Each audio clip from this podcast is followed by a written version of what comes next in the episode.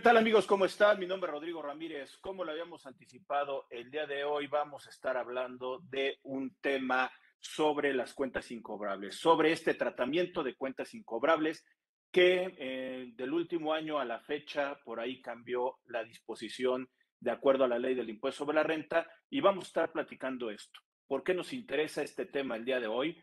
Pues bueno, estamos llegando de una pandemia esta pandemia que al final de cuentas nos hizo modificar nuestras rutinas económicas como entidades eh, financieras, como entidades este, eh, económicas, como personas físicas, como personas morales, qué va a pasar con nuestra cartera de cuentas por cobrar por los diferentes factores. El día de hoy vamos a estar platicando sobre este tratamiento de las cuentas incobrables. Y el día de hoy vamos a tener un gran amigo especialista en la materia, pero antes de, presentarlo como es eh, lo oportuno para la persona que nos acompaña el día de hoy, primero déjenme eh, invitarlos a ustedes que nos están viendo a que pongan los comentarios en la parte de abajo y a su oportunidad los estaremos contestando. También que nos sugieran temas que nosotros haremos lo posible para traer gente especialista, expertas en el área, para poder platicar sobre los temas que ustedes nos están pidiendo, que como ya también en emisiones anteriores ya lo habíamos platicado, ya tenemos una relación de varios temas que vamos buscando a los especialistas y lo estamos trayendo directamente hacia ustedes. Así de igual manera que los invitamos a que formen parte de esta comunidad, también les pedimos que se suscriban al canal de YouTube de Rodrigo A. Ramírez Venegas, que estamos subiendo este tipo de contenido. También estamos en Facebook, ahí nos pueden poner un like y también compartir los videos que se están subiendo. Y también estamos en diferentes cadenas de distribución de podcast donde nos pueden encontrar iTunes, este, Amazon, Google, este, Spotify, en diferentes cadenas de distribución. Búsquenos también ahí como estamos listos y también en la parte de abajo les vamos a poner algunos links por si ustedes nada más nos pueden escuchar para acompañarlos en el trabajo o en camino hacia el trabajo, o si nos pueden ver con este tipo de contenidos en los videos, con todo gusto. Este, este proyecto ya tenemos más de dos años y al final de cuentas creo que ha gustado mucho y por lo tanto pedimos su apoyo para que se suscriban y compartan este tipo de contenido. Ahora sí, ya después de aventarme la letanía de siempre, pues ahora sí voy a presentar al gran amigo que tenemos el día de hoy. Él es licenciado en contaduría, él aparte tiene la especialidad de, en fiscal, aparte también tiene una maestría en negocios en business, eh, eh, en negocios internacionales y también al final de cuentas ha participado en diferentes ocasiones dentro del Colegio de Contadores Públicos de México, en diferentes comisiones, también en, el Instituto Mexicano de Contadores este, Públicos, eh, ha, pertenecido a comisiones representativas ante diferentes organismos, también ha sido síndico por parte de los contribuyentes ante la, autoridad y aparte de todo este currículum que al final de cuentas es muy extenso, profesor de la Facultad de Contaduría y Administración, un gran amigo y conocedor del tema. Él es, como lo decía, el licenciado en Contaduría Álvaro Cordón Álvarez. Álvaro, muy buenas tardes, ¿cómo estás? Rodrigo, ¿cómo estás? Qué gusto saludarte y gracias por la invitación a tu programa. Siempre he dicho que todos esos títulos que le ponen a uno por lo que ha estudiado y por lo que ha obtenido, la verdad este parece ser que uno ya estuviera muerto. Me gustaría que uno quedara como contador público y amigo tuyo. Gracias por recibirme en este foro. Oye Álvaro, este, yo lo que te podría decir, a mí también eh, cuando me llegan y me presentan en algunos foros, pues el currículum al final de cuentas es amplio. Yo sí ahorita tengo nueve certificaciones, la especialidad, la maestría, y como siempre trato de, de, platicarles, pues bueno, con que me digan Rodrigo y al final de cuentas se dirijan a mí, eso ayuda mucho para una interacción siempre con todas las personas que nos están. Exactamente. Los títulos sirven para que uno pueda al final de cuentas ir creciendo y al final de cuentas forma parte de un reconocimiento, de un esfuerzo, pero al final de cuentas estamos hablando que hay gente que no tiene los tantos títulos nobiliarios y en la práctica sabe muchísimo. Y a la inversa también hay gente que tiene muchos títulos nobiliarios y al final de cuentas no tiene la experiencia como tú sí la tienes, este Álvaro. Por eso es la convocatoria el día de hoy para hablar sobre estos tratamientos de las cuentas incobrables. Que fíjate, Álvaro, un poquito le daba yo un, antecedente. Eh, creo que en la economía que nos está tocando, la cuestión de la inflación, eh, negocio en marcha de las empresas o de las entidades económicas, se ha estado complicando mucho a nivel internacional, no solamente en México. Y es un fenómeno que tal vez ya teníamos medio controlado por la economía, pero empiezan a aparecer incumplimientos. Las normas eh, en México, eh, normas de información financiera contemplan esa pérdida crediticia esperada, pero en temas fiscales, ¿cómo podríamos empezar con un antecedente, Álvaro, para conocer de este tema sobre el tratamiento de las cuentas incobrables? Fíjate, Rodrigo, permíteme, yo creo que vamos a quitarle un poquito lo serio a esto. Porque se oye muy curioso las cuentas incobrables. A ver, aquí hay que entender que hoy vamos a platicar del derecho de cobro que tiene alguien. El derecho de cobrarle a un tercero por diferentes causas. Y ahí viene la primera y tal vez la más grande de las problemáticas. Cuando tú entras a la ley, en este artículo 27 de la ley, la fracción decimoquinta, dice pérdida por crédito incobrable. Y yo te preguntaría, ¿qué entiende un ser humano por un crédito incobrable? Palabras claras. Incobrable, pues es que no lo podemos cobrar. Entonces, ahí eso está muy claro. Pérdida, pues estoy perdiendo dinero si no lo puedo cobrar. Quiero ser reiterativo.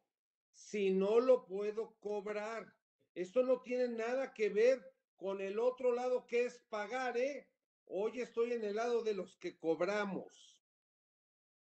Pero hay una palabra que es la clave, que dice créditos.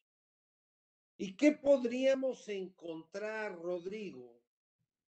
Que es un crédito. Y es curioso porque fíjate que en nuestro lenguaje el crédito solo aparece por allá del artículo 44 que te dice que se con 45 para ser exacto, que te dice que se considera crédito. Y dice que es cuando, para los efectos de esta ley, dice, se considera crédito el derecho que tiene una persona acreedora a recibir de otra deudora una cantidad o numerario, coma, entre otros. Quiero dejarlo ahí para echar una platicada contigo, Rodrigo. Si es una persona, es que alguien me debe dinero. Yo soy el acreedor y tú eres mi deudor, Rodrigo. Tú me debes dinero a mí. Yo te digo, en contabilidad eso los llamamos clientes o los llamamos deudores diversos. Y aquí, Rodrigo, en el momento que tú me quieras interrumpir, somos colegas y amigos, te quiero decir, hay mucha teoría que dice que solo debiese ser de clientes porque en su momento fue generado por un ingreso. Pero Rodrigo, perdóname, la ley no dice que solo clientes o gente que te deba por ventas. Por lo tanto, puede ser un deudor diverso. Ahí, ahí Álvaro, ahí Álvaro, yo lo que te podría decir, concuerdo con esa opinión en que no solamente es, factor de tema de clientes, sino estamos hablando de una imposibilidad, que ahorita vamos a, entrar en ese término, de que yo no pueda recuperar un dinero que yo tenía en mi poder, pero antes también diferenciar que en caso, por ejemplo, de una pérdida fortuita o fuerza mayor, que también puede ser un tema de un crédito o que me roben el camión de valores o que me asalten allá afuera, que también es un dinero que ya no voy a poder recuperar, no entraría en este término porque aquí no, no di nunca un crédito, sino que aquí al final de cuentas es que yo estoy otorgando un dinero y que yo esperaría recibirlo para efectos fiscales, si se puede deducir o no. Fíjate lo que voy a decir. Yo creo que este, este artículo se refiere, Rodrigo, porque cuando tú y yo le vendemos a alguien, esa persona me queda debiendo, se llama cliente. Pero hay veces que yo en la oficina le presto dinero a un empleado porque va de viaje, porque tiene una necesidad económica, porque es mi amigo. Y le presto dinero y también me queda debiendo dinero. Y este artículo lo que dice es, cuando esas cantidades de dinero que le diste, llámese a tu cliente o a tu deudor, esas cantidades que tú le diste, no te las paguen, o sea, no regresen a tu pecuño, vas a perder, porque estás dejando de recuperar tu dinero. Vas a perder. Y eso es por lo que se llama una pérdida por un crédito, que es lo que tú le diste, y es incobrable porque no lo pudiste cobrar. Entonces, fíjate que eso es lo que quiero que nuestros amigos capten en tu programa. Pérdida porque no recuperé mi dinero. De un crédito porque es algo o te vendía crédito o te presté dinero. Y tercero, incobrable porque no te lo puedo cobrar. Ahorita si quieres entramos a lo demás del artículo. Pero esos tres elementos se deben de presentar de forma continua, clara y déjame decirte, documentada. Ahí entonces, Álvaro, si estamos llegando a la definición de las dos primeras palabras que dices, pérdida por créditos incobrables, estaríamos hablando eh, que también podrían entrar partes relacionadas si yo le estoy dando algún financiamiento como parte del grupo y eh, este, ya no hay una forma en que me lo pueda regresar independientemente de que forme parte del grupo, también podría considerarse como una pérdida crediticia que ya veremos si es incobrable o no y si tendría que cumplir algunos requisitos adicionales. Coincido contigo y además le quiero poner una cereza al pastel. Resultó ser que en los últimos años nos hemos vuelto la profesión y los empresarios, voy a utilizar un vocablo de esta generación, muy fifís, muy fresas.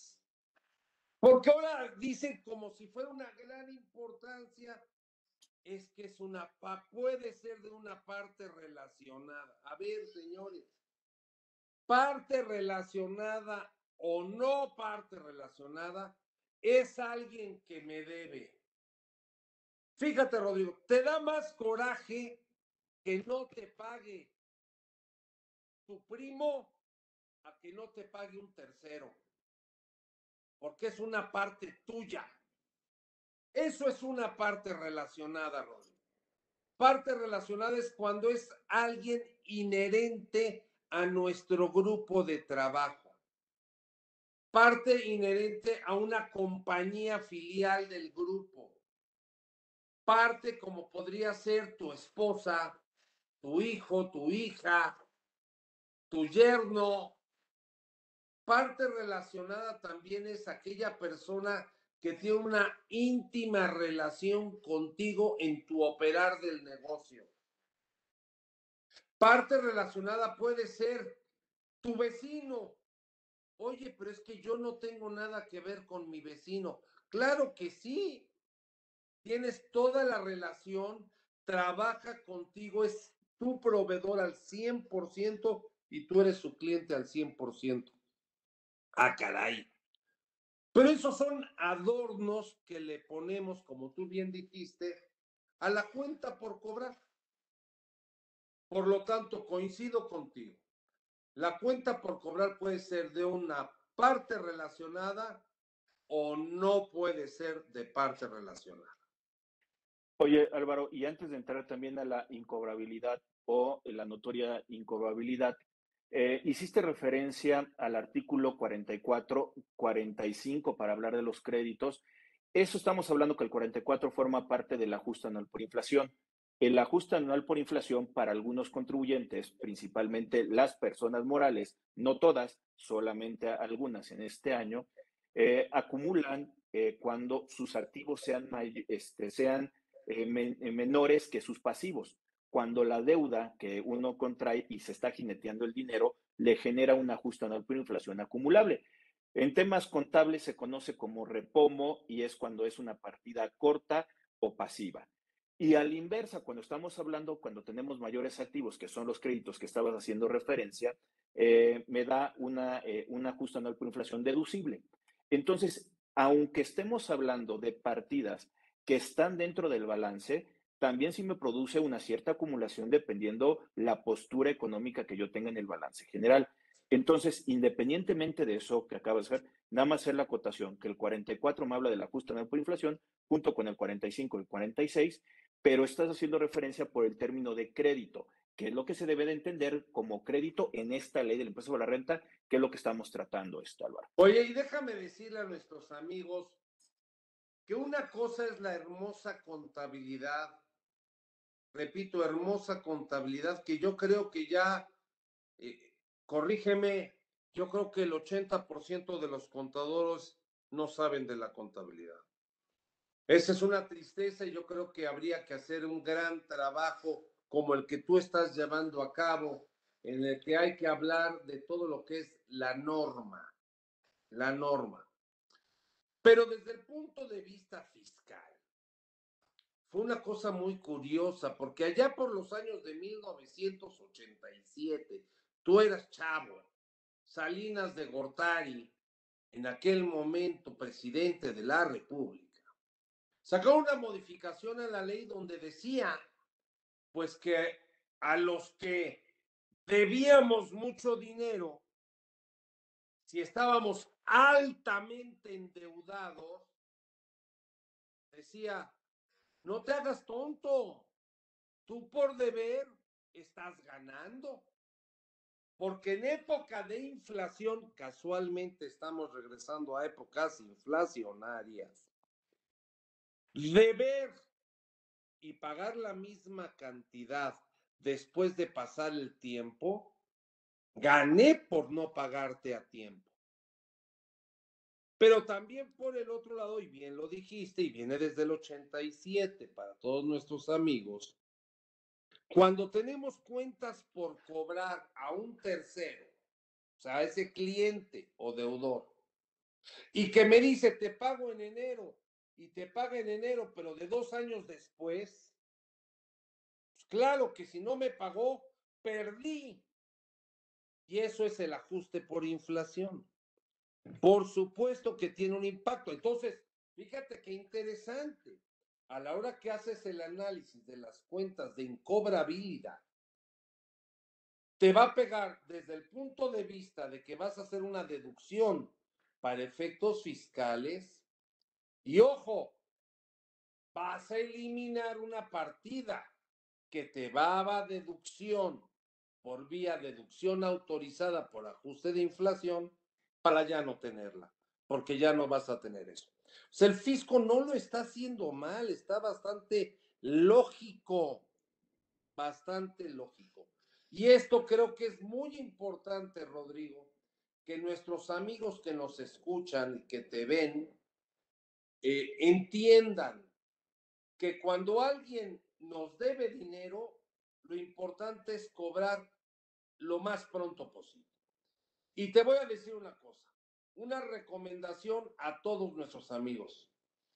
Por favor, si alguien les debe dinero y ustedes le dijeron, te doy tres semanas, a la cuarta semana, o sea, de inmediato, que te firme un pagaré, que te firme un documento o ejerzan una acción de carácter jurídica.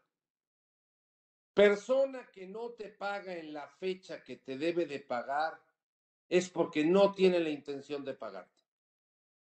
En otros países, Rodrigo, déjame decirte, curiosamente Alemania, si tú no pagas en la fecha que te comprometes a pagar, tienes un mes y si no, es una orden penal. Porque entonces estás rompiendo a toda la economía. Aquí en México pueden pasar cuatro años y nadie le hace nada al que no te pagó.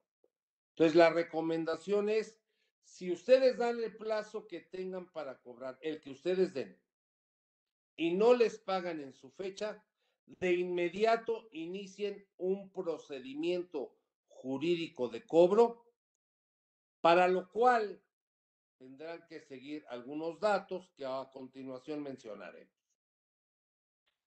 Ok, entonces, eh, estos tratos de palabra, como estás comentando, que traíamos antaño y muchas generaciones anteriores, era mi palabra, es lo que valía para poderte yo cubrir y pagar. El día de hoy ya no debería de estar este, eh, funcionando de esta forma, ¿no? Jurídicamente, para poder recuperar algo, es bueno tener algún documento, principalmente algún tipo de pagaré, algún, este, algún documento que me formalice la cuestión de la deuda y este, esos impactos, ahora sí podemos entrar que cuando hay ese incumplimiento, de acuerdo al tema fiscal, ¿cómo podemos hablar de la imposibilidad práctica de cobro? Fíjate lo que has dicho. Para mí, tu servidor, la palabra es más importante que un documento. Pero ese he sido yo. No puedo obligar a nadie más. La palabra era un derecho prácticamente casi divino. Te quiero decir que en esta época poca gente respalda su palabra. Entonces, por eso les pido a todos que documenten su deuda, esa cuenta por cobrar. Siempre pidan un pagaré que es un documento para llevar a cabo un juicio de carácter mercantil que se llama un ejecutivo mercantil que se va a resolver en menos de un mes. Siempre tengan un pagaré. Te pagaron, se rompe el pagaré. No te pagaron, ya tienes el documento correspondiente para iniciar un litigio. Es muy importante que todo tipo de deuda quede documentada. Dos, una factura, Rodrigo, es, una, es un documento de crédito. Per se, hace muchos años era muy tradicional que poníamos en la parte de abajo de la factura una letanía como un pagaré. Bueno, eso ya no existe porque ahora estamos casados con los formatos del CFDI y el fisco lo maneja. Entonces, la recomendación es a quien dé un crédito de, de, forma de venta, un crédito 30, 60, 90 días, haga un contrato o un pagaré para que eso lo tengan registrado. Y con ese documento y su factura van a poder ejercer los medios de defensa. ¿Por qué te digo esto? Voy a pasar al siguiente punto. Porque para pelear ante la ley hay dos tamaños de persona. Voy a ser claro. Hay unos que son chiquitos y unos grandotes. Chiquitos son de 5 mil pesos a 30 mil UDIs. Una UDI te gusta que sea 6 pesos 50 centavos, 7 pesos. Entonces, 30 mil UDIs es el límite multiplicado por ese importe. Repito, la fecha de la UDI la tienen que tomar conforme al día que inicien su litigio. Pero de 5 mil pesos a 30 mil UDIs. Y luego hay otro grupo que se llaman los grandotes, que son de 30 mil UDIs hasta el infinito y más allá. ¿Sale? Al monto que quieras. Divide el universo en dos grandes bloques. Digamos pequeña y mediana empresa y pequeña y mediana empresa hacia adelante. Segundo, después de eso, vas a encontrar, Rodrigo, los medios de defensa. ¿Qué tengo que hacer? Bueno, mira, para los que son abajo de 5000 UDIs, ¿sí? Para los que son abajo de 5000 UDIs, la ley dice, hombre, simple y llanamente, haz referencia que lo tienes documentado. Cuando tengas estos créditos, también te lo dice el artículo 27 en su fracción decimoquinta, Rodrigo, tercer párrafo, te dice que no excedan de 30 mil cuando en un plazo de un año contado a partir de que incurra en mora, no se hubiera logrado su cobro. Esto implica que hay que hacer una gestión de cobro. Gestión de cobro que es, hombre, contrata a un abogado, inicia una gestión de cobro, de cobranza, que haya visitas, que documentes que fueron a ver que cobraste, que el señor te diga que no tiene para pagar, y si pasa un año, la ley te dice, pues dalo por incobrable. Rodrigo, esto no implica que ya no lo vayas a cobrar. Implica que ya lo puedes deducir fiscalmente. Pero tú puedes seguir diciéndole, págame, págame, págame. Y en ese momento, si te paga a los cuatro años o cinco años, será otro ingreso de carácter fiscal. ¿De acuerdo? ¿Qué opinas? Este, ahí, como dices, creo que eh, todavía eh, los podemos separar en tres y todavía ver los más chiquitos abajo de esos cinco mil pesos. Esos en forma automática los estarás deduciendo por la cuantía. A la autoridad no le representa eh, gran cosa el que puedas disminuir esta cuestión económica. Y nada más precisiones que cuando estemos hablando en cualquiera de estos tres escalones o dos, como lo estás mencionando, debe de ser la totalidad del crédito. Entiéndase que aunque tenga dos, tres facturas, tiene que ser la totalidad. Y aparte, tomando en cuenta lo que acabas de decir, este Álvaro, eh, también una cuestión muy puntual. En el momento en que un cliente me deja de deber dinero y con la recomendación que estás haciendo de convertirlo en un documento por cobrar un pagaré, ya pierde la naturaleza de una cuenta eh, por cobrar comercial clientes y estaría entrando en la naturaleza de ser un deudor. Ya la deuda ya cambió, ya no es por comercial, sino es por falta de pago préstamo, financiamiento. Y otra vez llegamos al punto que decías en un principio, crédito. Por eso entra todos los créditos. Y es fundamental. Y te voy a decir una cosa, mucho de esto que hablamos es la parte bonita de nuestra profesión, que es la semántica. Es cómo te clasifico. Hasta contablemente ya te cambio del renglón de clientes a un renglón de documentos por cobrar. Y un documento por cobrar ya es un deudor que ya está jurídicamente documentado y un cliente es por venta. Me queda claro, pero a lo que quiero llegar es, podemos recuperar una parte.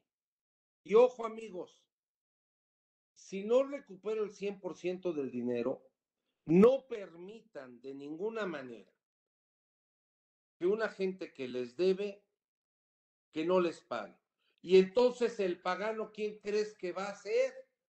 Pues el fisco, porque el fisco va a tener que aceptar como deducible la partida que tú presentes y eso te va a dar un ahorro del 30% de impuestos.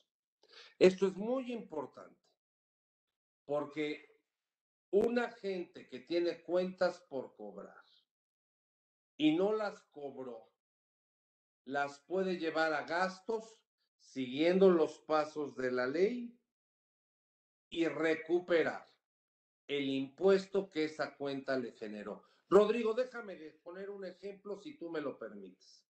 Si yo vendí 100 pesos y no me pagaron, contablemente tuve un ingreso y en una sociedad mercantil tuve un ingreso, porque era crédito. Y si ese crédito nunca lo pude cobrar, tengo el derecho de deducirlo, hacerlo deducible los mismos 100 pesos y el efecto fiscal es cero. Punto. Pero ¿qué pasaría, Rodrigo, si registro la cuenta por cobrar de una sociedad civil en donde acumulas al hecho de cobro? Pues fiscalmente ha habido acumulación porque no la he cobrado. Pero legalmente tengo derecho de deducción si no me la pagan. Ahí lo que quiero decirle a nuestros amigos es que no querramos ser más vivos que el conejo Félix. ¿Estás de acuerdo?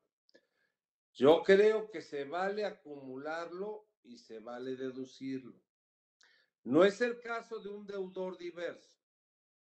Un deudor diverso puede ser que nunca fue ingreso, pero si tengo que no me pagaron, es una pérdida real de mi patrimonio. Y yo estoy seguro que eso se puede defender. Oye, Álvaro, y también ahí para, eh, no sé qué opines esto. Em, financieramente, el que tú no hagas una gestión de cobro o que tú digas, ay, no te preocupes, lo vamos a deducir fiscalmente para dejar de pagar impuestos o que nos regrese lo que ya habíamos acumulado, este, la cuestión del fisco. Es que financieramente te estás ahorcando porque es un producto que tú sí le entregaste a tu cliente y que ese dinero necesitabas para poder eh, abastecerte de nueva cuenta inventario o aunque no sea un abastecimiento, sencillamente para darte utilidades a ti, dueño de la empresa socio accionista y te estás quitando el dinero. Por eso yo creo que lo que acabas de decir es muy puntual. No es dejar de cobrar por el simple hecho de irte a la deducción. Tú tienes que hacer todo lo posible por un tema administrativo, porque si no realmente estás perdiendo no el 30%, el 100% de la partida. Y ahí al final de cuentas no es por el objetivo la deducción, es económicamente las finanzas de tu entidad económica o de tu propio patrimonio, como lo acabas de decir. Tienes toda la razón y quiero ser preciso, no pierdes el 30. Tú deduces y acumulas para efectos fiscales el 100. Y al deducirlo, deduces el 100, lo que te lleva a un ahorro de carácter fiscal del 30. Es diferente. Y tienes toda la razón, porque en una sociedad civil, si bien dije la parte fiscal de la no acumulación, eso no implica que en la sociedad civil diste un servicio y se generó un costo. Llámese nómina, llámese pago de un empleado o algo. O si vendiste en una sociedad este, un producto o algo, o una contabilidad, hubo tiempo insumos, etcétera. Por supuesto que lo debes de registrar. Y lo más importante, la ley ahora ya lo clasifica. Mira, cuando es de cero pesos aquí a, los cinco mil, bien lo dijiste, de inmediato, vamos, porque es un mercado muy corto y rápido. De cinco mil pesos a 30 mil UDIs, te dice, tiene que pasar un año y vamos a ver qué está gestionándose. Haz una gestión de cobro modesta, natural, etcétera. Pero ¿qué crees, Rodrigo? Cuando se trata de montos superiores a eso, cuando el monto se fue arriba de las 30 mil UDIs, el inciso B de la reforma dice que cuando su monto sea vencimiento superior a 30 mil UDIs, cuando el acreedor obtenga, fíjate, resolución definitiva emitida por autoridad competente. Ojo, resolución definitiva. Antes era que la iniciaras, ahora ya no, que hay una resolución completa, que el juez diga, te informo Álvaro Cordón que la cuenta por cobrar que tenías con Rodrigo se va a registrar como incobrable en virtud de que no lo hemos localizado, no hay forma de cobro o no tiene medio para pagar. Y esto tiene dos vertientes, Rodrigo porque en el momento que me lo dice a mí, yo lo hago deducible. Pero ¿qué va a pasar contigo? Le va a decir al fisco, oye fisco, fíjate que este cuate que le debía dinero a Álvaro, no le va a pagar. Por lo tanto, Álvaro lo va a deducir, pero Rodrigo lo tiene que acumular y tendrá que pagar el impuesto correspondiente. Es muy importante esto, Rodrigo, porque estamos en un país donde hoy hay infinidad de quiebras. Quiero decirle a todos nuestros amigos que participen en una SOFIPO o que participen en una entidad que se pueda ir a quiebra, que si le dan copia de la resolución de la quiebra, con ese documento es el documento con el cual, de acuerdo a este artículo, salvo tu opinión en contrario, pueden hacer deducible la partida. Lo estabas diciendo en cuanto antes del 2022, con que solamente iniciara. A partir del primero de enero del 2022, estamos hablando que tienes que tener la resolución favorable y esto estamos hablando que ya complica propiamente la operación, porque la deducción, pues si ya te tardaste un año, porque es la práctica en coabilidad después de un año y ahora te tienes que esperar a tener una resolución y como están los tiempos con COVID, nueva normalidad, ¿Cuánto tiempo te vas a tardar a poder disminuir esto? Estás financiando impuestos que no puedes disminuirte el día de hoy por no tener la resolución favorable. Es muy injusto. Yo te puedo demostrar en este momento una cuenta por cobrar que lleva cinco años. Cinco años en proceso litigioso y el concurso mercantil ya está declarado y no pueden resolver la quiebra definitiva porque el XYC argumento, cinco años, las personas no han podido hacer deducible dicha partida. Y aparte entra el que para no caer en una cuestión eh, de morosidad, reestructuras, si entras con reestructuras, con ovaciones de contrato, al final de cuentas se está rompiendo los plazos porque es algo diferente. Entonces también hay que tener mucho cuidado con estas reestructuras de estos documentos que comentas. Yo te voy a decir una cosa, Rodrigo, seamos claros, hay que aprender a leer a la gente. Quien no paga en su fecha que le corresponde, nunca te va a pagar. Demándalo y haz una acción judicial. Si te quiere pagar, simplemente se eche para atrás el juicio. Y si no, pues que el juicio mande y que le quiten bienes suficientes para pagar. Porque si no, voy a irme a otro sector que no es ni la ley ni la contabilidad. Para algunos más valioso, no respeto. La Biblia dice, a quien te debe, díselo a todos para que no te robe. ¿De acuerdo? Entonces, así es esto. Entonces, hasta en esos temas tenemos que pensar, amigo. Una familia que no le paguen un crédito debe de aprovecharlo para efectos fiscales. Un empresario del tamaño que sea puede deducir sus cuentas. Pero aquí viene, Rodrigo, una cosa muy importante que a todos se nos olvida. El correcto cargo y abono. El tener bien registradas tus cuentas por cobrar o tus documentos por cobrar. Porque esos son elementos de prueba ante un juicio que está registrado en la contabilidad. Creo que es muy importante que la gente lo entienda y lo valore.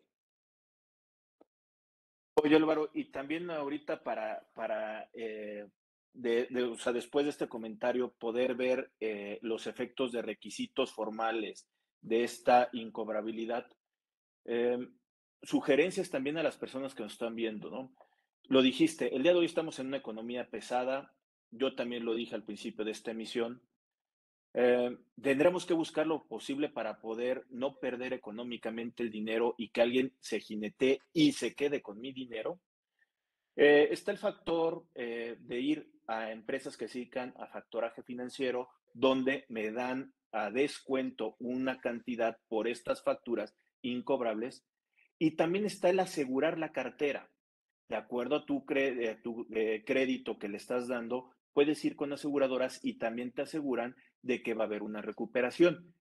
Pero si este tipo de entidades que se dedican a no pagarte van a votar tanto para el factoraje como para la cuestión del aseguramiento, como lo acabas de decir, de cada conocer que esta persona no está pagando para que no le haga lo mismo a más personas.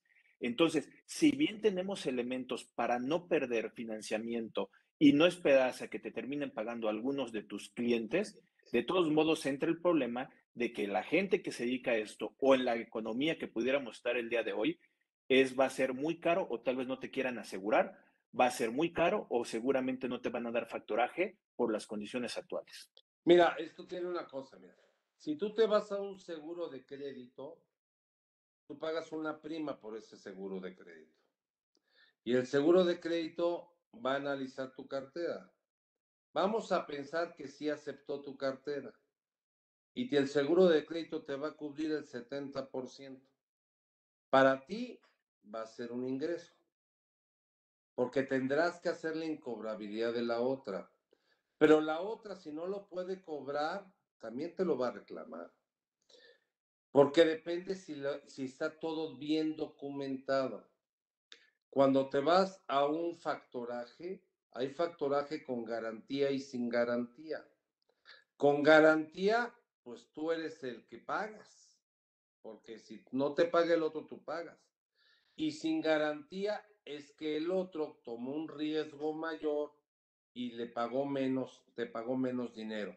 Entonces, son negocios diferentes, pero lo que hay que analizar es al cliente, al de la cuenta por cobrar. Y ahí empieza todo.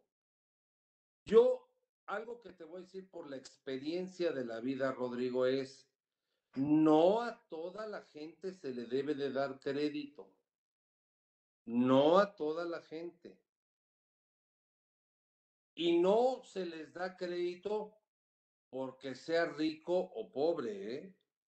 porque la estadística marca que la gente más sencilla, la gente más desprotegida desde el punto de vista económico, es la gente que tiene un impas de pago muy pequeño, o sea, dejan de pagar ni siquiera el 2 al 4%. Y en cambio, gente que tiene mayor capacidad económica, mejor sustentabilidad, dejan de pagar por arriba del 15 al 20%. Oye Álvaro, este, ya ahorita definimos esos dos niveles o tres niveles por la cuestión de los alcances. Em, me piden un requisito formal de informarle a la autoridad, porque si bien cuando yo emití la factura existirá un, bendito CFDI, pero cuando viene la deducción, al final de cuentas, no voy a emitir un comprobante. Y lo digo también muy, muy cuidadoso. Aguas con emitir el tipo E como comprobante para disminuir esta incobrabilidad, porque no es el mecanismo. El comprobante, el CFDI de E o de egresos, es para poder eh, evidenciar devoluciones, rebajas, bonificaciones, descuentos y eliminación de anticipos en una de las dos versiones. No es meter nota de crédito para poder evidenciar deducibilidad oh. de una cartera. ¿Tú qué opinarías? ¿Cómo lo manejarías? Porque para mí el documento jurídico es eh, el documento formal de ley porque esta es una deducción que te da la ley. La tendrás que soportar a la autoridad cumpliendo todos los requisitos. Pero pensemos, si quisiera jugar la autoridad con un CFDI, eh, porque nadie te lo va a emitir. ¿Sí? Entonces, ¿tú qué tomarías? Este, pues obviamente razones tendría que evidenciar a la autoridad por medio de un escrito como lo tendría manifestado. Exactamente. Es curioso, hay deducciones y tú sabes que la autoridad actualmente está mandando muchas revisiones porque no le cuadra la deducción con el CFDI. Este es uno de esos renglones, amigo, en el cual le vas a tener que decir, efectivamente, autoridad, aquí te demuestro que en mis últimos tres, cuatro años de declaraciones he tenido esa cuenta por cobrar registrada en mi balance. Dos, me ha generado ganancia inflacionaria o pérdida inflacionaria, dependiendo del caso. Este caso es pérdida. Y tres, te demuestro el juicio que inicié en fecha tal, las acciones de cobro, la vigilancia y la resolución definitiva que se emite a partir de este año 2022, con lo cual la autoridad dirá, me doy por satisfecha. Porque de no ser así, estaría diciendo que el Poder Judicial es un fraude. Y fecha 15 de febrero para presentar este informe, este acuse, esta informativa, como quieran ustedes llamarlo. 15 de febrero del año siguiente. ¿Por qué? Porque tú haces deducible en el año, voy a ponerlo, en el año 2022 y presentarás la declaración anual a partir del año 2023, normalmente en el mes de marzo, en el mes de abril. Por eso es febrero. Es donde tenemos que a más tardar informarle, pues para que le cuadren las pinzas.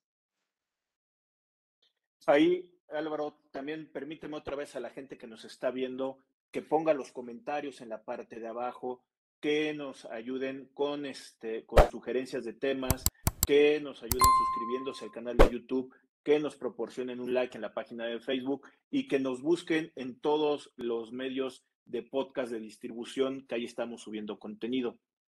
Oye Álvaro, para poder ir dando conclusiones y ver qué es lo que nos hace falta, antes de eso, también compártenos que también tú tienes un programa, que también estás este, compartiendo contenido para que la gente que nos está viendo también se pueda llegar a más comentarios de lo que tú estás planteando. Te agradezco mucho, efectivamente. Nosotros tenemos un programa que se llama BPS News. Es BPS Noticias, BPS News, y lo tenemos todos los días viernes a las 9 de la mañana y de igual forma a través de una plataforma que se llama G6 Radio. Está en YouTube, está en Spotify y diferentes plataformas, Facebook, Facebook Live, etcétera. Busque usted BPS News, GCI Radio o su servidor y amigo Álvaro Cordón y encontrará todos los programas de todos los tipos, también de comentarios de carácter fiscal, donde en pocas fechas también estará la entrevista de nuestro amigo Rodrigo conmigo platicando de algunos de los temas fiscales. Y ahí estaremos este, con mucho gusto, este Álvaro, que también ya lo habíamos platicado, mi admiración y respeto que yo te tengo. Te he seguido desde hace mucho tiempo Gracias. en el Colegio de Contadores Públicos de México. Este, sé tu formación en cuanto también dar clases en la cuestión de la UNAM. Yo soy de la UNAM. Entonces, hay mucho vínculo que yo te tengo de admiración por todo lo que estoy diciendo y con todo gusto para mí va a ser un honor estar, este, obviamente, en tu programa y ahí estaremos presentes. Estaremos juntos como siempre y a todos ustedes amigos, su servidor y amigo Álvaro Cordón Álvarez eh, a través de BPS News. Mi firma profesional es BPS, www.bps.com.mx y estamos a sus órdenes también a través de una red nacional, Rodrigo, que se llama RTC Net Consulting, en la cual tenemos una red en toda la República. Gracias por tu invitación y gracias por tu participación estando juntos. Oye Álvaro, y ahora sí nada más para ir cerrando, entonces, ¿alguna conclusión que nos quisiera regalar o algo que creas que nos hizo falta para comentarles a la gente que nos está viendo? Yo quisiera que a todos les quedara muy claro una cosa. La contabilidad es sumamente importante. El fisco está llevando a que el pequeño reciclo no tenga contabilidad o no tenga un registro mayor de contabilidad. Está llevando a que muchas empresas no lleven registros detallados. Yo, yo sí quisiera invitarlos a que tomen nota en que es importante que exista un registro contable correcto, que se lleven los documentales y que aprendamos a que cada vez que le otorguemos un crédito a alguien, llámese familiar, amigo o por actividad empresarial, documentemos la deuda. Sin un documento de la deuda no hay posibilidad de un procedimiento jurídico. La palabra es muy importante, pero el papelito habla ante la ley. Mi recomendación siempre un documento jurídico y podremos llevar a cabo sin problema alguna esta deducción, Rodrigo. Perfecto, este Álvaro. De nuevo cuenta, muchas gracias por acompañarnos el día de hoy ante la distancia. Te mando un fuerte abrazo. Muchas gracias por todo este comentarios y tu aportación que nos estás dando el día de hoy. Un abrazo a todos, gracias por tu invitación y estamos a sus órdenes, amigos, a través de la estación de Rodrigo, su programa de YouTube y a través de, su, de nuestro programa VPS News. El día de hoy nos acompañó para hablar sobre el tratamiento de las cuentas incobrables el licenciado en contaduría Álvaro Cordón Álvarez. Ante la distancia, un fuerte abrazo y a la gente que nos está viendo Gracias por acompañarnos, suscríbanse y compartan. Estamos en contacto. Saludos. Bye. Si llegaste hasta aquí, te pedimos que te suscribas al canal de, de, YouTube de Rodrigo Ramírez Venegas y también que nos apoyes dándole like a la página de Facebook. Te recordamos que si tú quieres saber más de 10 datos rápidos que te pueden llegar a, servir en tu día a día, aquí apriétale aquí, aquí lo estamos poniendo.